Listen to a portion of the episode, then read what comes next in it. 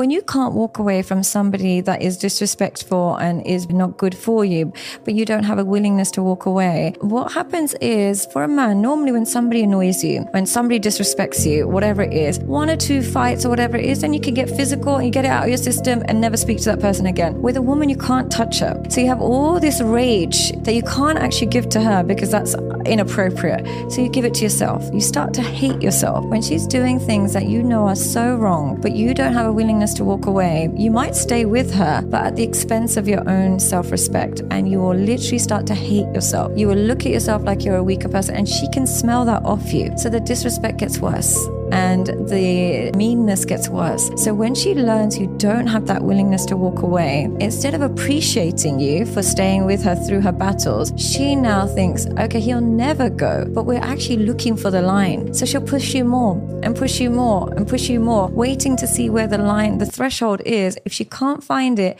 she'll just leave you.